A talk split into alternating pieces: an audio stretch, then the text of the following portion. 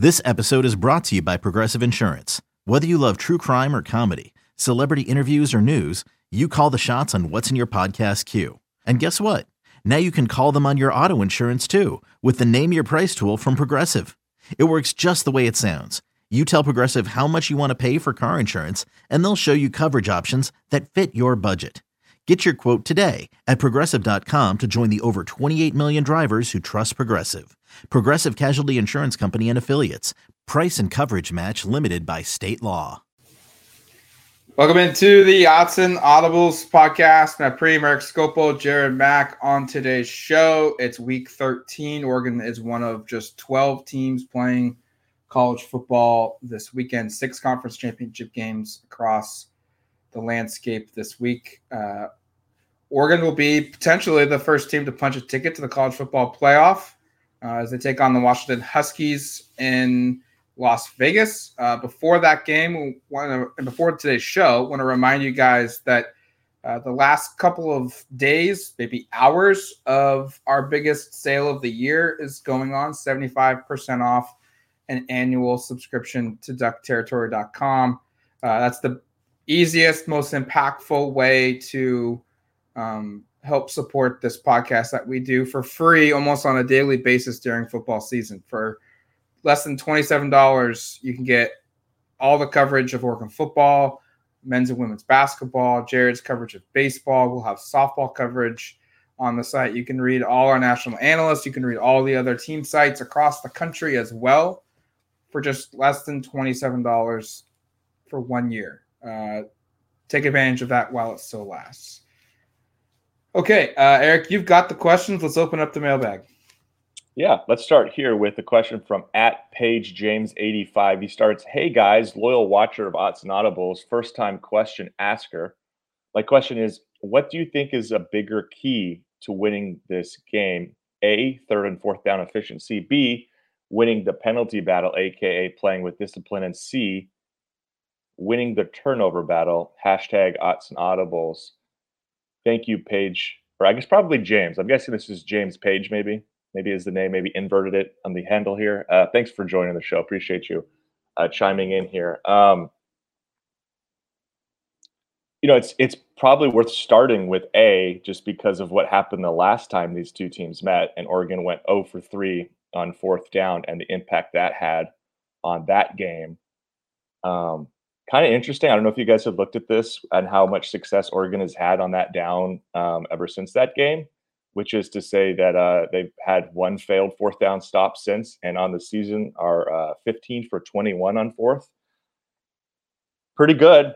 That puts you top 10 nationally, that rank. And if, if they had, if you just take out the Washington game, they'd be 15 for 18, which would be first nationally on fourth down. So, uh, strangely, I don't know if that's my answer just because they've actually been pretty good at it. Um, obviously, they weren't the last time these two teams played, and if they'd converted probably just one of them or chose to kick a field goal in one of those spots, maybe that game goes a little differently. So I understand why that's at front of mind. But personally, I'm going to pick B just because I think we've seen more issues, more sustained problems with with penalties than we have with with third or fourth down efficiency. Oregon's actually been pretty good with both of those.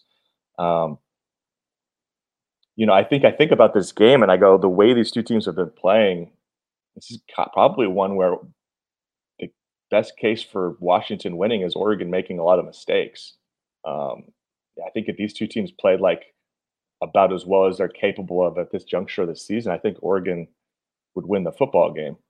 Um, there goes Matt, and I think he's coming back. Um, so I, I I would lean, in my opinion, I would say it's probably B um, I get the case for the third and fourth stuff just because of what happened the last two time, time these two teams met. But I, I, think if Oregon plays a clean football game, they're very capable of winning this game and maybe even creating some separation here. Um, we'll get to some stuff on Washington this week. It's just been kind of a weird, weird run since the last time these two teams met, and there's certainly some things that I've picked up on that I will talk about as we get going on this week.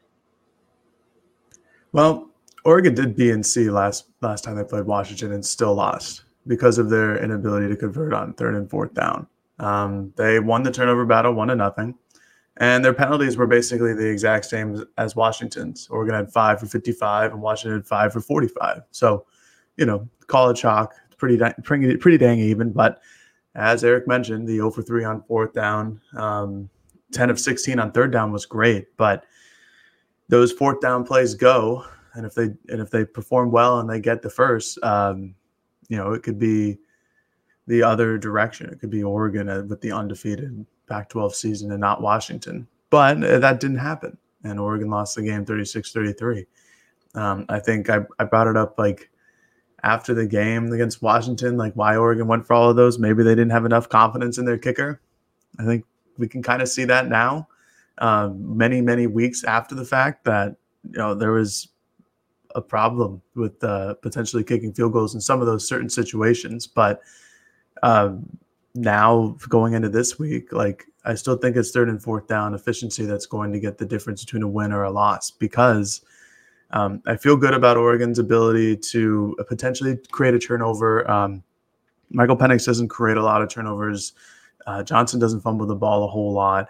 So it's going to be difficult regardless. I think the one turnover like they had last time against Washington is more of like the the number that you'd most likely expect in this game. Um, Oregon obviously is a very good team and not forcing turnovers. Um, they're kind of limited in, in, creating turnovers, but that, again, that's kind of a luck thing and it just happens on defense. Sometimes it's sometimes it's just that the defensive line gets to the quarterback before he has time to throw and he gets a sack instead of a turnover. So it's, sometimes it's luck, sometimes it's just uh, sometimes it's a little bit of skill, but I, I, don't think the turnover battle is going to be um, something that Oregon dominates and Washington just doesn't turn the ball over too much. And penalties, Oregon has actually done a pretty good job in recent weeks of, of eliminating penalties. Um, obviously, there's still some games this season where they have put up a lot, like against USC.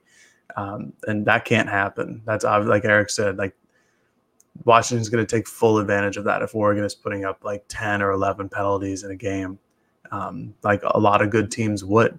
Uh, for me, I think it's just the third down conversions, just keeping your offense on the field, um, going down and scoring uh, against a Washington defense that has been up and down at many points this season. Um, they looked good against Oregon State, but it was in the rain. They looked decent against Washington State, but that's against a five and seven team. Um, I know that Cam Ward's a damn good quarterback, but I think keeping the offense on the field against Washington's defense is going to be on, on, like the biggest difference maker in this game. Just forcing Washington to keep score and hoping that your defense can come away with a couple of three and outs, a couple of just stops, forcing some punts like they did last time against Washington. I mean, there's not much more to say. I mean, I would say if I wasn't going to pick A, which is third and fourth down efficiency, I would say winning the turnover battle because if you cause three or four turnovers in this game, which like Jared said, they don't Washington doesn't turn the ball over all that much. But if you can get them to turn it over, that's basically equivalent of a fourth down stop or you know, two or three third down stops. He flips the game, flips the field position. But the answer is A, three and fourth down, third and fourth down efficiency. Washington has given it up a little bit more than I think I mean, they're 16 on the year. They're plus one on turnovers. Um, none of us picked it necessarily, but that might be something to keep an eye on in terms of like you look at the. I was just pulled up their their game log in terms of turnovers. They've had at least one every game except for the opener. Um, mm-hmm. had, I mean, if they turn the ball over like three times, I don't care if Oregon goes one for three on fourth down. Sure course, yeah, no, that negates all of that. I'm just, I'm just bringing it up like you know, there's, there's something to it. Like uh, Oregon, conversely, has has been much better in terms of protecting the football. Um, nine, uh, six losses, sorry, all season compared to 16 for Washington. So um, that could favor Oregon if that's a stat that uh, that becomes important. Obviously, turnovers are extremely important in every single game, and we think this game has a chance, and, and I think most do, for it to be very, very, very competitive. So. Um, a ball bouncing one way or the other. And like Oregon, actually, just one last thought on this because it was interesting. I, for those who uh, haven't seen it on um, our podcast on Friday, we talked about comparing this team to the 2014, the 2012, and the 2010 team. Those are the other teams that have gone 11 and one or better in regular season play. The one thing that stood out when I went through, I actually did an exercise where I compared statistics for every single one of those teams. Uh, spent a couple hours doing it. It was fun the one thing that really stood out was this team does not force turnovers anywhere near as frequently as those teams. Um, 15 this year for Oregon. You go back, the 2010 team and the 2012 team each first, uh, sorry, forced more than 30. um, in their seasons, so like twice as many. I don't know. That was one of the very few statistics that defensively this one uh, that this year's defense wasn't clearly better than everybody else. Like you looked at the yardage stuff, and it was like very very strong. So forcing turnovers is something Oregon actually hasn't done at quite the rate as we're used to with some of these elite teams. Just thought I'd bring that up um, in the context of the conversation that we're having. Um, anything else here? Uh, the little bit of the turnovers like makes sense. I feel like Oregon's defense has played a lot of good quarterbacks this season, and it's for you know every once in a while it's forced to turnover, but um, that's just better than playing mediocre quarterbacks. I'm sure the the like defenses from three four years ago have had more turnovers than this year's squad, but I think it's all in part of like who's who's on the other sideline throwing the ball, and when you're playing DJU, Michael Penix, Caleb Williams, Cam Ward, like these guys they, they can obviously can make mistakes and will make mistakes, but not as nearly as a high level as uh, other quarterbacks in this conference have. There's some truth to that. Yeah, I don't know. My first thought was also like I think Oregon had three turnovers forced of Andrew Luck, who was a pretty good quarterback back in 12 uh, or uh, 10. Okay, uh, let's move on to the second one from at Quack Realist. I need your thoughts on Jahlil Florence's availability. Opinions on if we can hold up without him and what are we going to do schematically personnel wise if he's unavailable hashtag Autzen Audibles thought this was a good place to start kind of going further into some of the minutia um, i think you guys can correct me if you have different differing opinions i don't expect him to play in this game and i think there's a real chance like we're not going to see him even in a bowl game I, don't know what the significance of what his injury is but crutches doesn't seem great um, I think there's been some rumblings out there about some maybe some medical procedures. Jared, if you want to kind of chime in on that, I know we were talking about that up in the press box. Um, regardless of like the longevity of this, pretty confident we don't see him Friday. Um, and so this is a good question from Quack Realist. In terms of can they hold up? Well, this is the worst possible matchup not to have your number two corner. Like, let's just be real about it. Like, Washington doesn't just have one really, really good receiver. We've talked about this obviously a ton leading up to the game up in Seattle. They had three, and Washington won that game really with just two of them playing. I think McMillan probably played less than a dozen snaps, and played I think maybe a drive or two before um, coming out. So this is going to be an even more stiff uh, task for Oregon secondary. Um, so that's going to be a challenge. And obviously, Jahlil Florence was the number two, and they played like it.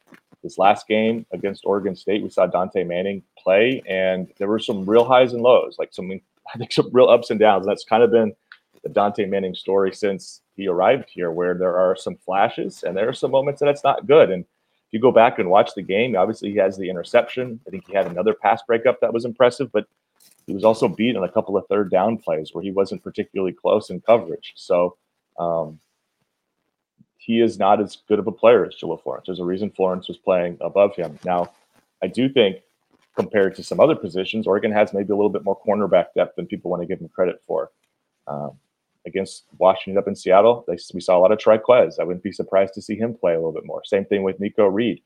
I don't know about Rodrick Pleasant, who was a guy who would have also been in this conversation had he not also been injured recently, and I don't know what his status is. Um, I think they've got depth. I don't know if they're going to like be able to make up the difference though between Florence and the drop off to the guy beneath him. Um, so I think this is pretty significant. And just from a early on the week perspective, I would imagine Dante Manning gets the start again, and as he did this last game where he played the high majority of the snaps opposite of of Khyree, I would imagine that'll be the case again, unless it becomes very clear early on that's not the case, in which case you start probably seeing some of these other guys rotate in a little bit more. Matt, you want to go before me before I steal your thunder? Sure. Um, I think it matters. I think I'm more concerned about the safety position than the cornerback position because two years in a row, Michael Penix has, has just dominated Oregon safeties. Um, you know, and the, the touchdown to, to give them the lead in the fourth quarter this year, um, Evan was there. Um, it would have been a tough play to, to make, no doubt. Um, but or not the touchdown, but the, the big one to, to Odunze to get him across midfield, and then the next one was the touchdown. Um, but Evan was there to make a play, and he didn't do it. And then it would have been a tough play, but it still didn't happen. And then we saw last year with Bennett Williams getting torched multiple times. Um, I think Florence His injury is it's not good. If you listen to Dante Manning and what he said post game, uh, it sounds like what Eric was talking about. Of we might not see him play again. Uh, Dante was very down in the dumps about Jahlil not being able to play. He said that he told him that game was for him, and that you typically don't hear that type of stuff for guys that are out for a game or or two. Um, I also don't think it might not matter. I don't know if you saw how much of the Washington State game. Um, Cougars got a ton of pressure on Penix. He looked horrible. He, he missed a bunch of throws, and post game, like he's. I, I feel like they they won despite his struggles. He was inaccurate. He overthrew targets. He underthrew targets. He got a ton of pressure. Um, and I just I look at Oregon's front seven and think they're as good, if not significantly better, than what Washington State's is. And the great equalizer when you have a weakness at cornerback or in the secondary is if you can get a pass rush and you can kind of speed up the process for that quarterback. It doesn't really matter how you know the gap anymore because the time to throw isn't there. It's a concern, um, but I'm equally concerned about safeties but it may not matter if Oregon can generate a pass rush because since that Washington game, Penix hasn't looked the same. In the last couple of weeks, he has not looked good at all um, on on the field. They've won, and they, you have to give them credit for that. You have to acknowledge that they've found ways to win ugly the last couple of weeks. They've played good teams too, um, but he he has not looked the same as he did against Oregon in October. Yeah, Penix certainly hasn't looked the same. I'm trying to find a stat about his first six games of the year compared to his last six games of the year. Um, just isn't producing at a at, at, the high level that he that he was earlier in the year, um, which uh, is a positive for Oregon um, because you know you'd rather be going against the lesser version of Michael Penix Jr. than the better version because he's when he's on, he's really on, and you saw that in the game against Oregon. Um, even though he was dinged up and clutching at his ribs for basically the entire fourth quarter after taking some shots from Oregon's defensive line. He made some damn good throws, some tight window throws. Um, the Evan Williams play, I know I've, I've, we've all seen it. I I'm not going to put any blame on Evan. I think he was going deep. It was a back shoulder throw. Uh, he was safety help over the top, and that's just not his thing. He was expecting the guy to go further, but that's that's more of like a I think that's more of an opinion piece until we hear Tosh say, "Oh yeah, no, he was supposed to do that," but we never will hear him say that. Um, to talk about Jahlil Florence, yeah, I don't I don't expect to see him play this week, and like Eric and Matt said, in the bowl week either, um, depending on when that is. And I, honestly, it doesn't even matter when it is. It could be in the end of January. I w- really wouldn't expect to see him play. Um, we saw him on the sideline of the Oregon State game with crutches and street clothes. Um, obviously, not a great sign, but I think that's this is just how it's going to be. I think it's going to be Khyree and it's going to be Dante and Trikweze and Nikko Reed, um, that trio of guys, depending on certain situations. And I think it's important to note, like Eric did earlier, that you know Jalen McMillan only played a handful of snaps in that first Washington game. Uh, he's back. Uh, he played a lot this past week against Washington State, had a bunch of catches.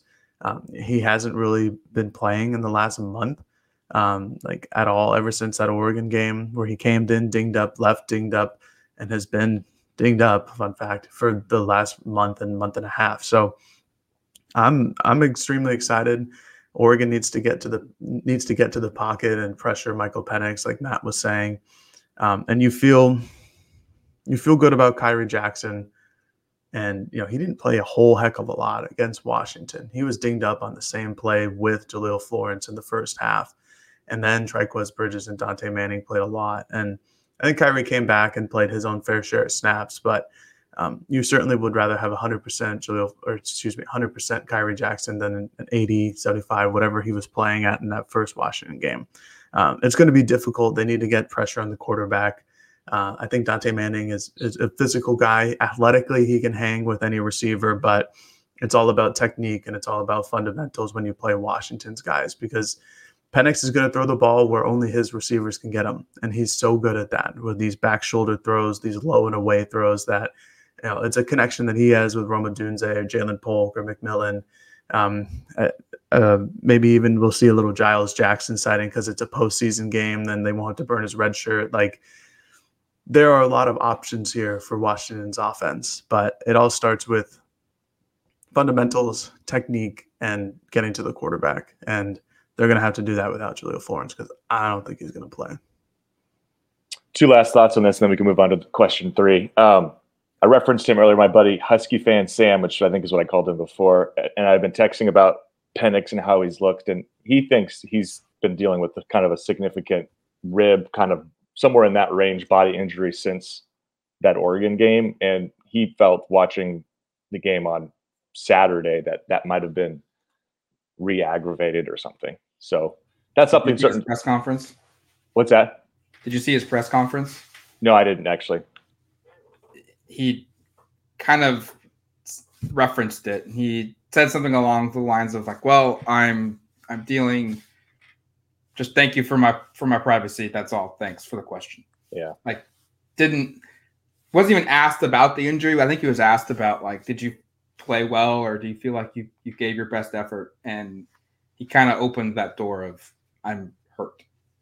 I think he has been since the Oregon game, and it's just now getting worse because of some of the like he got drilled. Like we talked about the org, like you may have mentioned it. Like when Oregon played up there, he got hit a lot in that second half. Washington yeah. State hit him very a sim a ton, and so uh, we'll see how much that matters. And then the last thing I was going to bring up, and Jared kind of made me think of it when he was talking about the chemistry that Penix and Odunze have, but talking about Jahlil Florence, the bigger thing for me is like you're just I think you're just going to put that we talk about the personnel and the scheme stuff. This also means to me like you I think you have to have Khyree on Odunze like every down. I, I, I think you're going to try really really hard to make that the matchup as much as yeah. as humanly possible. Obviously, there are going to be situations where where Washington will scheme you out of that, but the value of him becomes even more important. And we should acknowledge like Khyree wasn't on the field in that second half, basically, um, or most of the second half at least, when they played up in Seattle. So having him available feels really, really significant, and it feels even more important just because with your number two corner, they're going to probably they would be targeting whoever that would be if it's Dante or Trikweze, like as we've seen right. against again if one of those guys lines up on Odunze a lot, you know where the ball's going. Like you know that they're going to try to take advantage of that at least. I found like the uh, Washington's. Uh, go ahead. I found the the Penix splits tweet that I was looking for earlier. Uh, first five games of the year, 74.7 completion percentage, 16 touchdowns, two interceptions. Now, obviously, it's against lesser competition and non-con, so you know that helps too. But then you get to his last seven games, which includes the Oregon game in Week Six. Uh, 59% completions, 16 touchdowns, six interceptions. So, yeah, like it's it's it's worse, but again, that could be because of non-con. It could be because of an injury that hasn't really been disclosed. It could be for a bunch of reasons, but um, he's certainly not playing as well as he did earlier in the season in this latter half of the season. And if you're Oregon, that's you'd rather have that version than the really good one, obviously.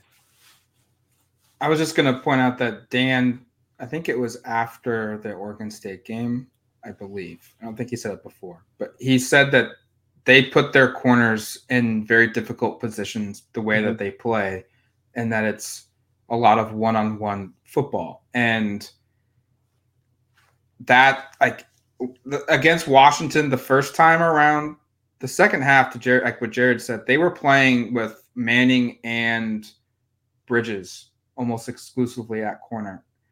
I thought Manning did okay. Um, obviously, Bridges gave up the touchdown pass. He did all right too for his own, you know, he had some good moments. Yeah, they, they both had ups and downs. Yeah. Yeah.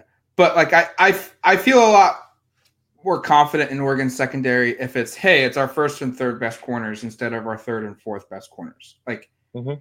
if if Jackson's able to play the whole game, things change. Um, for in my opinion. Um, but if they get back to that situation where Florence can't play, and then any one of those three guys, whether it's Florence or Bridges or Manning gets hurt, now you're in a position where Nikko Reed's probably playing corner, and that's not always his best skill set. He's he's solid, but not as good as the other ones. Um, and it opens the door for a bigger opportunity for the one-on-one back shoulder fades that they throw in Oregon's yeah. situation of Dan Lanning saying we put our corners in difficult situations. I just don't think this is this isn't like the easiest matchup for Oregon, even though they have really good corners. It's just the style that UW plays and the back shoulder throws that they always do. Like that, it's just incredibly hard to defend, no matter how good you are. Yeah, and just the last thing, I, know we've all had our own last things over and over here on this one, but I think it's a it's such a big part of the game.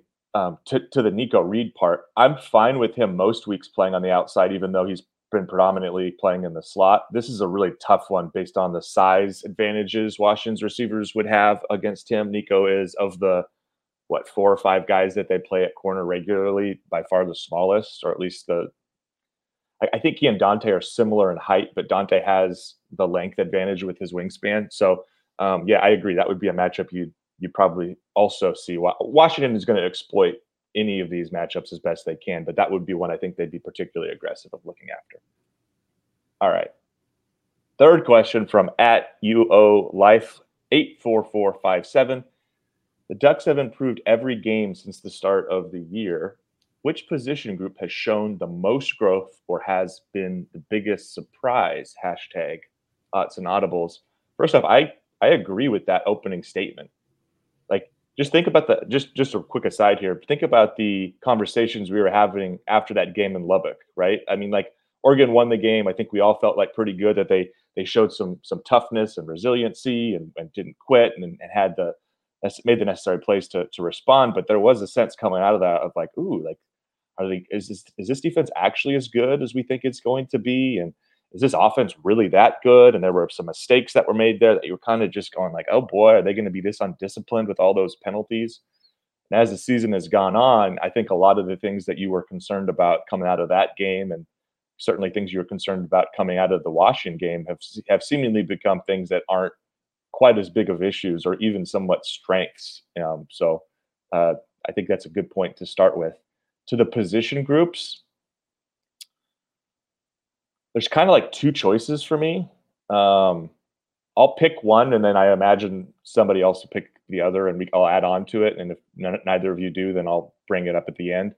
Um, I'll just start with the offensive line, um, maybe because I've written so much about it recently on the site. I had a couple of features over the last couple of weeks on on different parts of this, but like this was a group that like the position coaches were saying like you are the weakest unit on the team. Like that was what A'lique Terry was telling his guys leading into the season.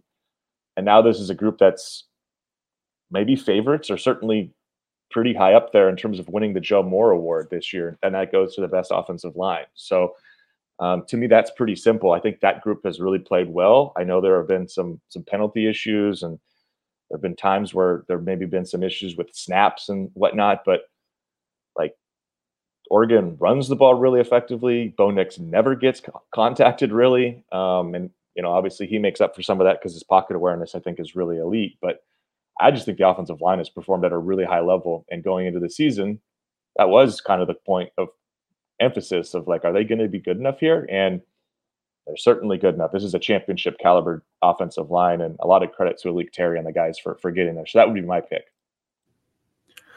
I'm going with cornerbacks. I know we just talked all about them, but uh, that's been the most impressive group to me. I thought the offensive line was going to be fine this year. I thought it was a little overrated how um, how they were the weakest link and how they did have to replace these guys because they were returning Stephen Jones and Marcus Harper and Jackson Powers Johnson. That's three of the five, and I thought Josh Conerly looked good in limited spurts, and he's a talented fella. And then I liked Ajani Cornelius, uh, mostly because he was from Rhode Island and New York, but you know he looked good on tape too.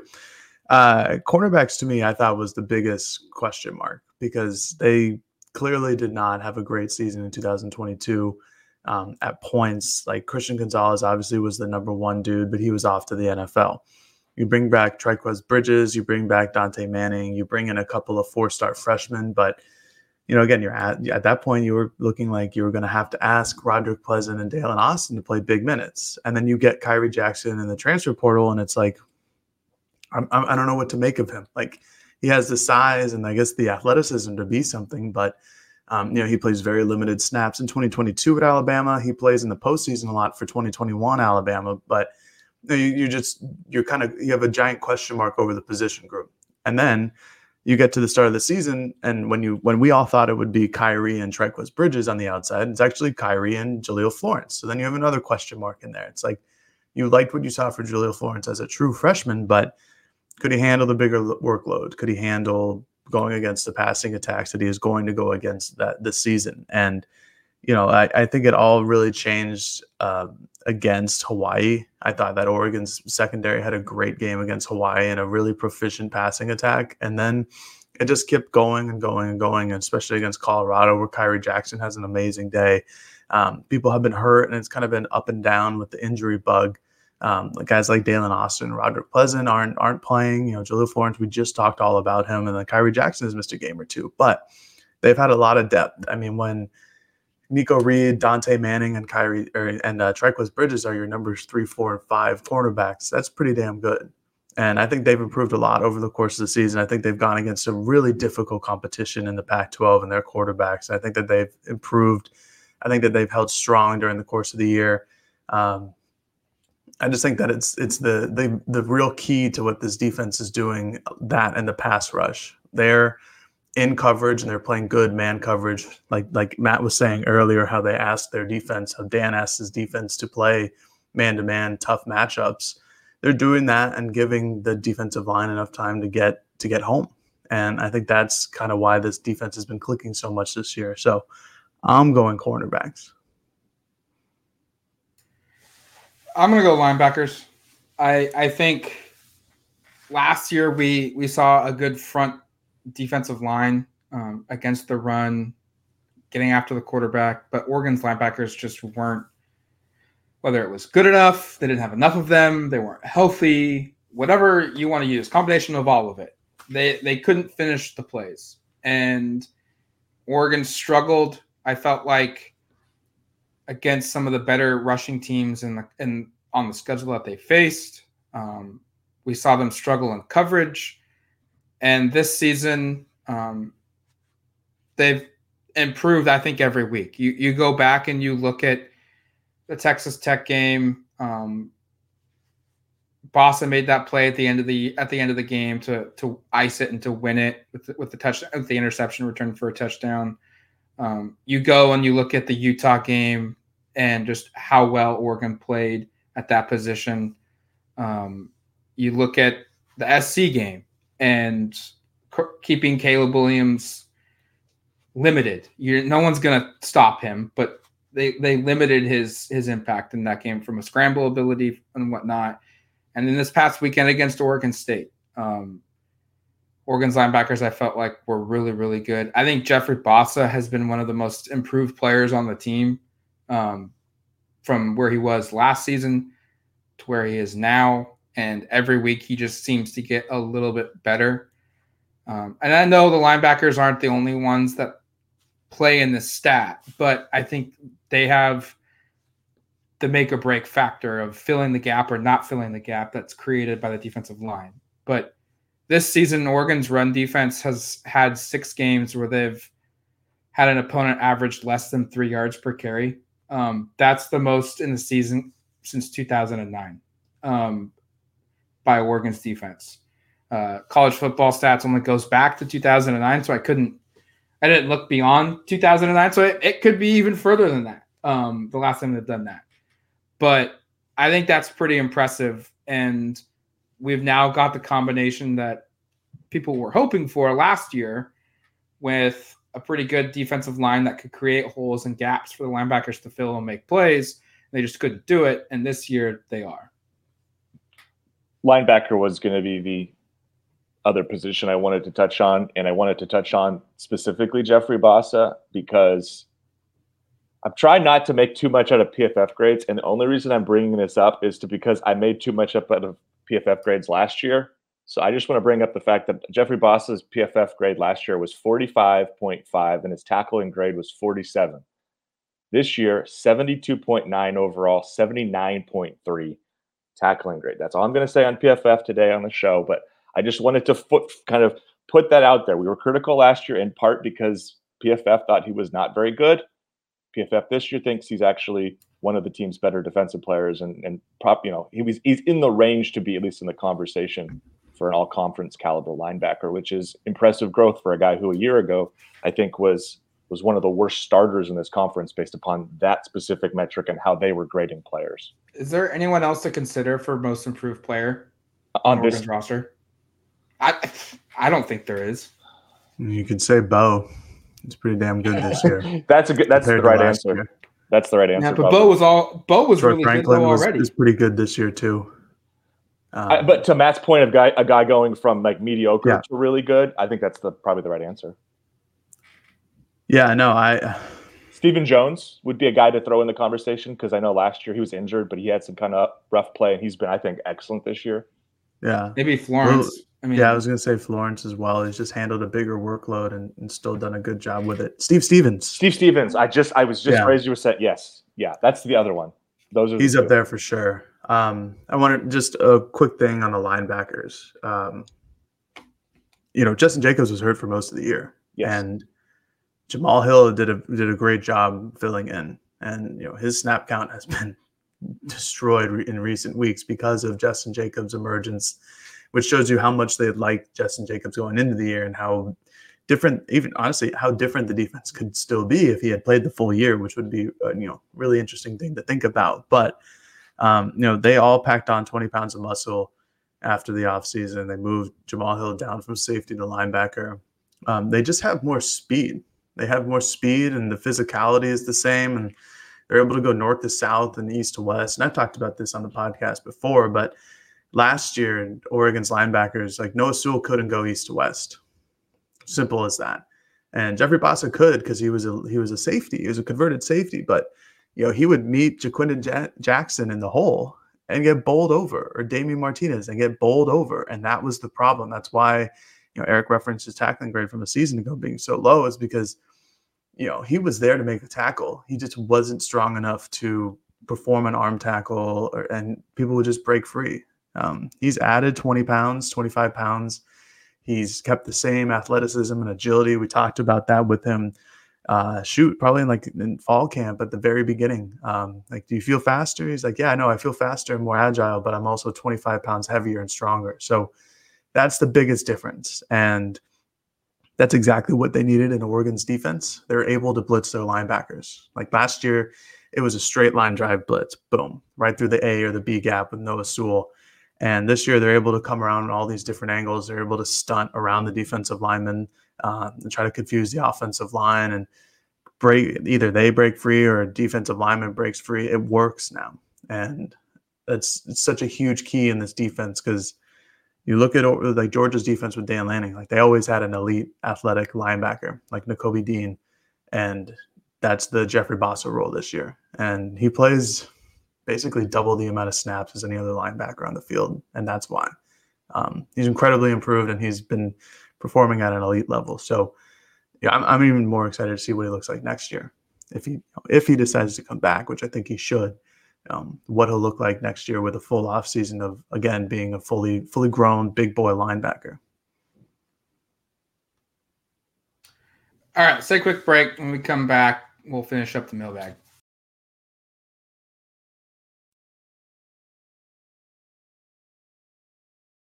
Another day is here, and you're ready for it. What to wear? Check. Breakfast, lunch, and dinner? Check. Planning for what's next and how to save for it? That's where Bank of America can help. For your financial to-dos, Bank of America has experts ready to help get you closer to your goals. Get started at one of our local financial centers or 24-7 in our mobile banking app. Find a location near you at bankofamerica.com slash talk to us. What would you like the power to do? Mobile banking requires downloading the app and is only available for select devices. Message and data rates may apply. Bank of America and a member FDIC.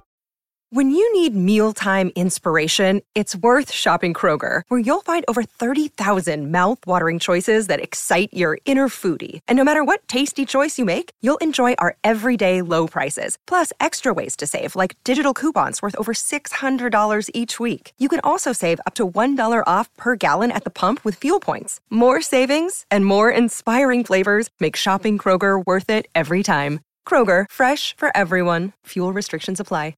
This is Tony Kornheiser show. I'm Tony. You expected someone else? So, what exactly is the show about? Hmm, I don't know. It's a sports show nominally. Football's over, but we're finally at a point where things matter in college basketball, and baseball season is on deck. Greatest three words in the English language pitchers and catchers. We have some of the best voices come on and explain what matters or what makes an upset, like Ryan does. Nine over eight. No, that's not an upset. No, yeah, it is, Bob. And if you're lucky, I might just tell you about my search for discounted sleep pants or my worries about what my dog just ate. Listen on the Odyssey app or wherever you get your podcasts.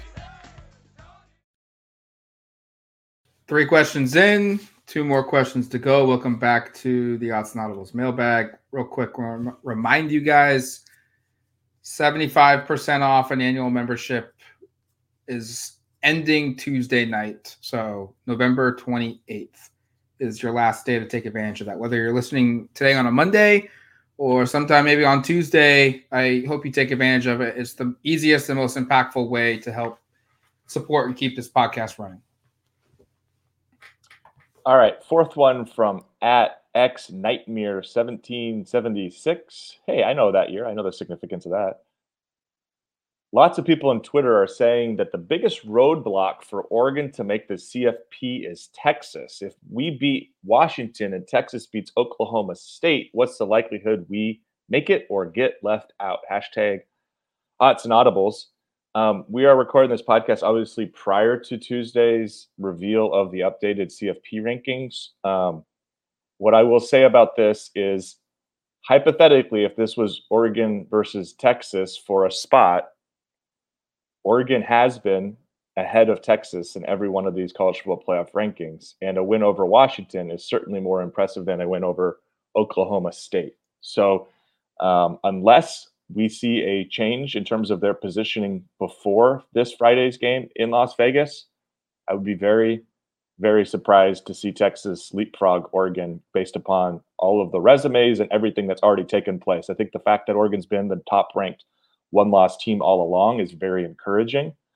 Um, and that Texas has been behind them the whole time is also very encouraging for this. I also had a little fun. I don't know if you guys have done this yet with the college football playoff predictor that ESPN has. Oh, yeah. Um, and so I was just going to run through this. They've updated it now so you can pick the winners of all the different conference championship games. And I've got three different scenarios here. And I wanted to tell you that I'll just kind of spoil it here. Oregon has a 94% or better chance in uh, all three of the ones I'm about to read. Or sorry, 85% or better chance at all three of the ones I'm about to read. The the one there where they have the lowest percentage chance would see uh, Georgia winning, Florida State winning the ACC, Michigan winning, obviously uh, Texas winning and Oregon winning. If that were to happen, they would be given an 85% chance of making the college football playoff, according to this. Um, if you were to say, hey, let's see what happens if Alabama upsets Georgia in the SEC and all the other conference mm-hmm. championship games go the same way as I just said, Oregon's odds actually increase according to this up to 94%. And then and then Texas jumps in over Alabama with Georgia not in there, which I don't fully understand. I would imagine that would actually be Georgia would probably have a very good case to be in there. Um, but I digress. And then the third one that I kind of got uh, a little more creative with um, as well would see what happens if Louisville pulls the upset over Florida State. And in that case, um, Oregon's basically a 99% chance to make it. So um, I think the odds are pretty good that if Oregon wins on Friday, they'll be in. I do sort of question the second scenarios. Whoa, the odds that were presented okay. from the from the second scenario because I don't see Georgia just being completely eliminated from the conversation with a loss to Alabama. And if if it came down to in that hypothetical situation, um, Oregon and Texas for that last spot, and Alabama also being in the conversation, it could get again that would be with Georgia, Oregon, Texas, and Alabama all being one loss teams, with Michigan and Florida State being undefeated teams. That could get a little bit dicey, but I've yet to come up with the situation here that I put in here where the odds aren't very, very much in Oregon's favor um, that they make the playoff. If, assuming, of course, they, they win on Friday. A, a loss here, there's no conversation to be had. Yeah, no, no, zero conversation if they lose. Um, you know, I have to, I you have to feel good about it because Oregon has been the highest one loss team in the country this entire college football playoff rankings, and they don't have the win of the year, which as of right now is still Texas over Alabama in Alabama. Um, that win, you know, decreases a lot in value if Georgia beats Alabama in the SEC championship game, because then it's a two-loss Alabama team, which again, it's still a good team. They still went um, 11 and two on the season and um, going to be a top 10 team playing the New Year's Six Bowl. But when it only matters about the college football playoffs, like that's going to be in favor of Oregon. Um, Texas, obviously, this is where it gets to more of the eye test than the strength of schedule and the strength of and all that other stuff. Um, because Texas, like Washington, has had some close games. They've really not put away opponents. Um, I know that Quinn Ewers was uh, hurt for a little bit. He was hurt for a couple weeks actually, and they've had Maalik Murphy get in there, and, and he's been fine and taking over the offense. Um, I really like Texas's defense. I think it's one of the better ones in the country. Um, but again, they you know they lost to Oklahoma, which at this point isn't a great loss because Oklahoma, I can't remember where they are in the rankings, but they've kind of fluctuated up and down. They've had some weird losses. Oklahoma lost to Oklahoma State at one point, who I think is in the 20s in the a- a- recent AP poll. Um, Oregon's lone losses to Washington, and that's still a top four team right now in the country. So, and if they beat them on Friday, then it washes it out. And then you look at Oregon's schedule and say, all right, well, they they did lose that one game to Washington, but every other Pac-12 team, except for the USC game, which again only looks close on paper, you know, they've they've blown everybody else out of the water and that's more than you can say than Florida State or Texas that we were exclusively talking about in this situation. And the only other teams to really do that have been has has honestly just been Georgia. Like Georgia has found a role on offense and has just started blowing teams out of the water now. And even Michigan had close games against Maryland. Obviously, the Ohio State game was close, but it's a good Ohio State team. Like as long as as long as Oregon takes care of business, I don't see how they're not in.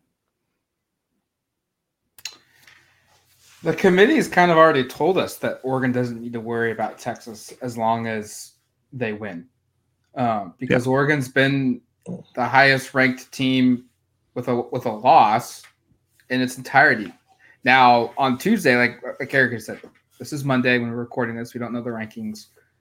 That may change on Tuesday. Does does the committee put Ohio State ahead of Oregon, or do the Ducks maintain that top spot? I, I would think Oregon maintains it, but stranger things have happened. Maybe Ohio State drops in. Um, but even then, it doesn't matter because Oregon's playing a game and Ohio State isn't. So I, I think if you're Oregon, you don't need to worry about anybody else other than yourselves. And that's kind of what Dan's message has been all year to his team. And if you're a fan, I would just subscribe to that theory as well. Because if you win on Friday against Washington, you're in the playoffs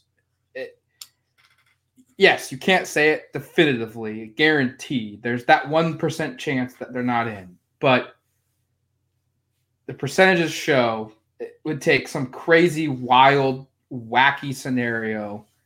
And then the uproar would happen. But you know, everyone would be on your side of Oregon not being included. So beat Washington in your what you're worrying about at that point is – do you get to go to Pasadena for the Rose Bowl, or are you the four seed and you have to go to New Orleans and play in the Sugar Bowl?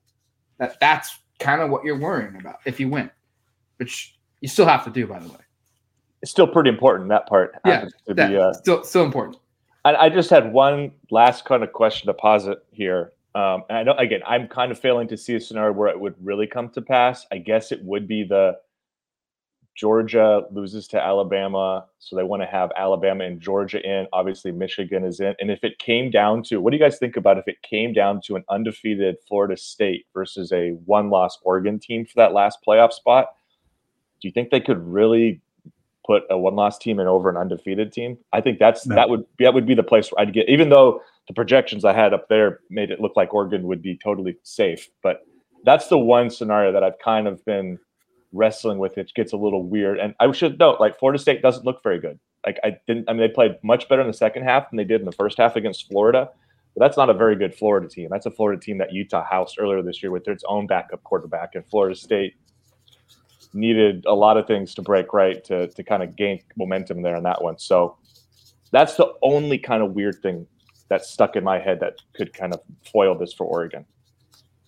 if if Florida State wins, um, and then it's an improvement of the journey to get to that win from last week against Florida, then no, it, I don't see Oregon getting over an undefeated team. But if they struggle again and they win by three, and then it's a defensive slugfest, be, not because of the defenses are being so good, but because the offense is so bad, and Florida State just gets the ball to bounce their own way, and Oregon on top of that, I don't think this happens, but let's just say it does.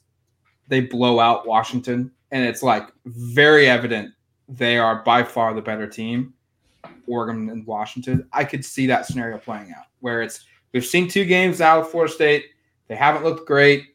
If we compare them to everybody else, are they really going to be competitive? This Oregon team just played what was viewed as a college football playoff team and dominated. They've dominated all year except for one game when they lost by three on the road. I can see that scenario playing out, but it would have to be a really ugly, ugly win by Florida State and a near perfection game by Oregon, which the odds of those two things happening are very slim. Yeah, you can't penalize winning if it's Florida State. Like if they if they win, they, they absolutely deserve to be in. I mean, they'll be 13 and 0 at the end of this conference championship season. Um, there's that's absolutely no. Re- I know that they have a backup quarterback and they haven't looked good the last two weeks, but if Oregon had a backup quarterback in and was dominating or was winning, you know, Oregon fans would be clamoring to get into the college football playoffs, oh, even yeah. if it was, even if it looked good, even if it looked bad. Um, and so it should be no reason to penalize Florida State, like if they keep winning with a backup quarterback, like yeah, no, if they're 13 and 0, they deserve to get in. But if they lose in the ACC championship game, it is not going to take long for them to get knocked down the totem pole because that's all the, the committee's waiting for at this point because they have a backup quarterback and they have been winning ugly games. And if they lose, then it just gives them gives the committee one more easy reason to just say, "Oh, sorry, Florida State fans, hmm. we gotta we gotta knock you out. You guys lost. You got a backup quarterback. Like but until they lose, you have to keep them in there because you cannot penalize winning.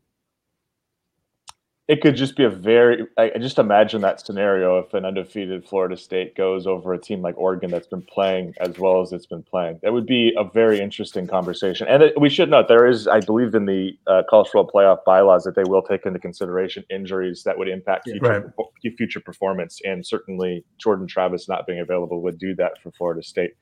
Uh, let's hope we don't get to that scenario because that's the only one that makes me a little nervous. And again, that would be Alabama beats Georgia, which keeps Georgia. I mean, would they would they, would they ever pick Oregon as a one loss conference champion over a Georgia as a one loss conference non champion? Like I don't. I mean, this is where you get into this all of this weirdness of what they would actually do. But that would be a very interesting outcome, perhaps. Well, that goes back to like the beginning of the year everyone said, "Oh, this is the greatest the Pac-12 has ever been all season long," and the league is so loaded, the league is so is talented, and then they went out and they started the way that they did in non-conference play, and I would think that like if you're Oregon, you're like, "Hey, look, you yourselves said we, this league was insanely deep and had a bunch of teams, and we just went 12 and one."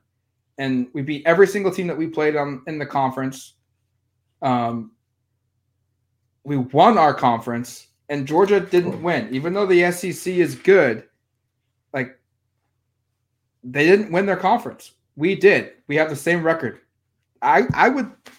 It sounds crazy, but I would think like I would think that matters. Like, hey, like yeah, you didn't win. You didn't win your conference. And in sports, it's the winner moves on. And you lost your last game of the season. Unfortunately, you won the previous 12, but what you did those previous 12 doesn't matter anymore. It's this one game and you lost and Oregon didn't. Um I would you would we be surprised at all? Let's say Florida State does beat Louisville. Yeah. Oregon beats Washington. Uh, Georgia wins, and then Michigan obviously wins. Would would we be surprised though if a one loss Oregon team jumps an undefeated Florida State team and gets the three spot and Florida State is the four, would that surprise us? No. No, I think that that makes a lot of sense, Matt. Yeah. I think it's And- easier. It's easier to ding Florida State from a seeding position, but keep Yes. them in the playoff than it is Correct. to just drop them despite them being undefeated. I think that would And- make sense. Yeah. And two, three plays in the Rose Bowl. So, and I know that shouldn't matter, but frankly, it has in the past. It has directly mattered in 2014 when Oregon played in the Rose Bowl. Like that, that might happen again this time around. And again, this goes to the point of like what, Matt exactly said. Like if Florida State wins bad, Oregon theoretically wins good. I don't know what that even means, but they win good, then yeah, I could see a change happening in the seating. But um, and I think the Rose Bowl being a factor here is is a genuine, meaningful game for the West Coast. And if they can keep the West Coast team on the West Coast, I think the College Football Playoff Committee would would do so, which is a clear, huge advantage to Oregon. And when when they're going to be playing Michigan, but it would be a good little Big Ten I was Pac-12 gonna say. matchup in the Rose Bowl, as it always should be for the very final time in our life life's existence. So I, be fun. I- I was just going to say there would be something extremely poetic by the for the last Rose Bowl between a Big Ten and a Pac-12 team to be Michigan, Oregon in the college football playoff spot. That would be would be a sick game. chef's kiss. That'd be that'd be great, and it would, regardless of the outcome, it would add a lot to the return game uh, in Ann Arbor next fall in terms of what that conversation is like. Because one of those teams would hypothetically have ended the other team's Did- season. Mhm. Guess who would be favored in that matchup? Michigan. I haven't. I have no idea. Probably Michigan. Oregon is favored according to the Action Network if they play each other in the Rose Neutral site. Huh. What, And like, it's a one point line, but That's still Technically, more than I. it's still more than it's more than Pick'em. Huh. The only reason I'm like sort of surprised is I hold Josh Pate's model in such high esteem, and I think he's had Michigan over Oregon most recently. But he, I, I don't know that that that doesn't totally surprise me. I guess it sort of should, considering that Michigan's unbeaten. And Yeah, I'd give like Really good. Michigan minus two, maybe minus two and a hook. it, it'd be. I think it should be a really close line, regardless. Okay, we spent a lot of time on that. This last one, I don't think we need to spend that much time on. It's a question from at Jaws five nine one. I think another first time question asker. So thank you, Jaws. Would it be better to make a place kicking change or roll with it? Um, it, I- would like to see other options considered in a couple of these places. Uh, Camden, by the way, I believe has the longest point after attempt streak made. I think he's made 153 in a row, which is the best in the country. So he seems pretty good at that. Um, I, I don't know what Grant Meters has shown in practice. This is the hard part. I also would say I'm at this point very pessimistic. Anytime Camden attempts a kick over 35 yards, like the splits are pretty bad. I, I, should have, I wish I had them pulled up here. I should have. Jared, maybe you can pull up the splits from from that distance and, and beyond. I wouldn't mind if it if it comes down to a 38 yard kick, giving Grant Meters a shot. I also will say he's a true freshman. That's a massive spot. It's a conference. This is a conference championship game coming up. If anything after that would be a bowl game with major comp, you know, major implications. It's a tough time in the year to try that. I- just think we've gotten to a point here where I have no confidence Camden's going to make any of these kicks. Yeah. So Um, Camden is five of eleven on kicks over thirty yards this year. that's terrible. Thirty, not not thirty-five. Yeah, that's So, terrible. yeah, no, it's not good. Um, you again, we don't go to practice. We don't know what. Well, we do, but we don't get we don't get to watch enough to make any actual opinions. We don't go to practice. We don't know what Grant Meters is. Um, we have no idea. However, boy, would I like to find out. And unfortunately, this is the uh, this, these are the lack of perks about the new redshirt rules. Like you get four games and then that's it. But fortunately, the other perk of the waiver recently granted is that the postseason games don't count towards a red shirt. Yep. I brought this up in the message board, I think yesterday. It's all been kind of a blur the last 72 hours. But this could be an opportunity for Grant Meters to get into a game because it will not count against his red shirt. And again, I would be very surprised if that were to happen. Dan has been very adamant this year about sticking with Camden, um, and he certainly has. he's put him in a tough spot or two, but there's also been plenty of moments for Camden to redeem himself and hit a 34 yard field goal, and he hasn't. And this is this is a legitimate problem now. Plus, the kickoffs out of bounds are even worse. Oregon is last nationally or tied for last nationally with kickoffs out of bounds with six. And I don't know who the team is or who they're tied with, but I bet it's not a great team. I bet it's not a team competing for the college football playoffs. Um, so yeah, I know I'd like to see what Grant Meters has, but like Eric said, this is also the Pac-12 championship. Maybe there are, I, I don't know, maybe it's no time like the present, but um, I, I do think that if they were very confident in what Grant could do, they probably would have burned up his red shirt. Uh, I'll pick option C. Make a change at kickoffs. I agree um, with that. Do that. Change and it. have someone else be responsible for kicking off the football. And then I just wouldn't go for a field goal unless it's like fourth and 19 and oh. you're at the you're at the 32 yard line. Like that's just not realistic to convert. Um, if you're 30 and in, I would consider it. But if you're at if it's outside of 30 yards, I don't kick the field goal. You go for it. And that's going to open then the door for if they don't convert the fourth down. Oh, Dan Lanning needs to go for the field goal. He needs to kick, you know, take the points. Da, da, da. Well, problem is you don't have a reliable kicker to give you the three points. That should just be automatic, and it's no longer automatic. It sucks because I think he's a really cool person. He's a good dude. Yeah. I think um, he had a story that was um, is awesome from where he was mentally and then on the field to where he got himself as one of the nation's best kickers, even at some point this season. And he's no longer there. Um, something has happened. He's got the yips, or he's got an injury, or something. I shouldn't have said that, but um, something has happened with his game, and he's no longer the kicker that he was. And I think it's going to impact decisions. It should impact decisions. I don't know if we can see Grant Meters in this game uh, moving forward. Too much is on the line for an unknown variable. Um, and that kind of goes back to maybe some games earlier in the year where maybe if you could have gotten him in, you could have and tried to kick some kicks just to see what he can do. But we, like Jared said, we don't see practice. We don't know. Maybe he's absolutely atrocious in practice on field goals and just can't make them. And um, that's why Camden Lewis has remained there. But I don't kick him beyond 30, and I, and I put somebody else at kickoff.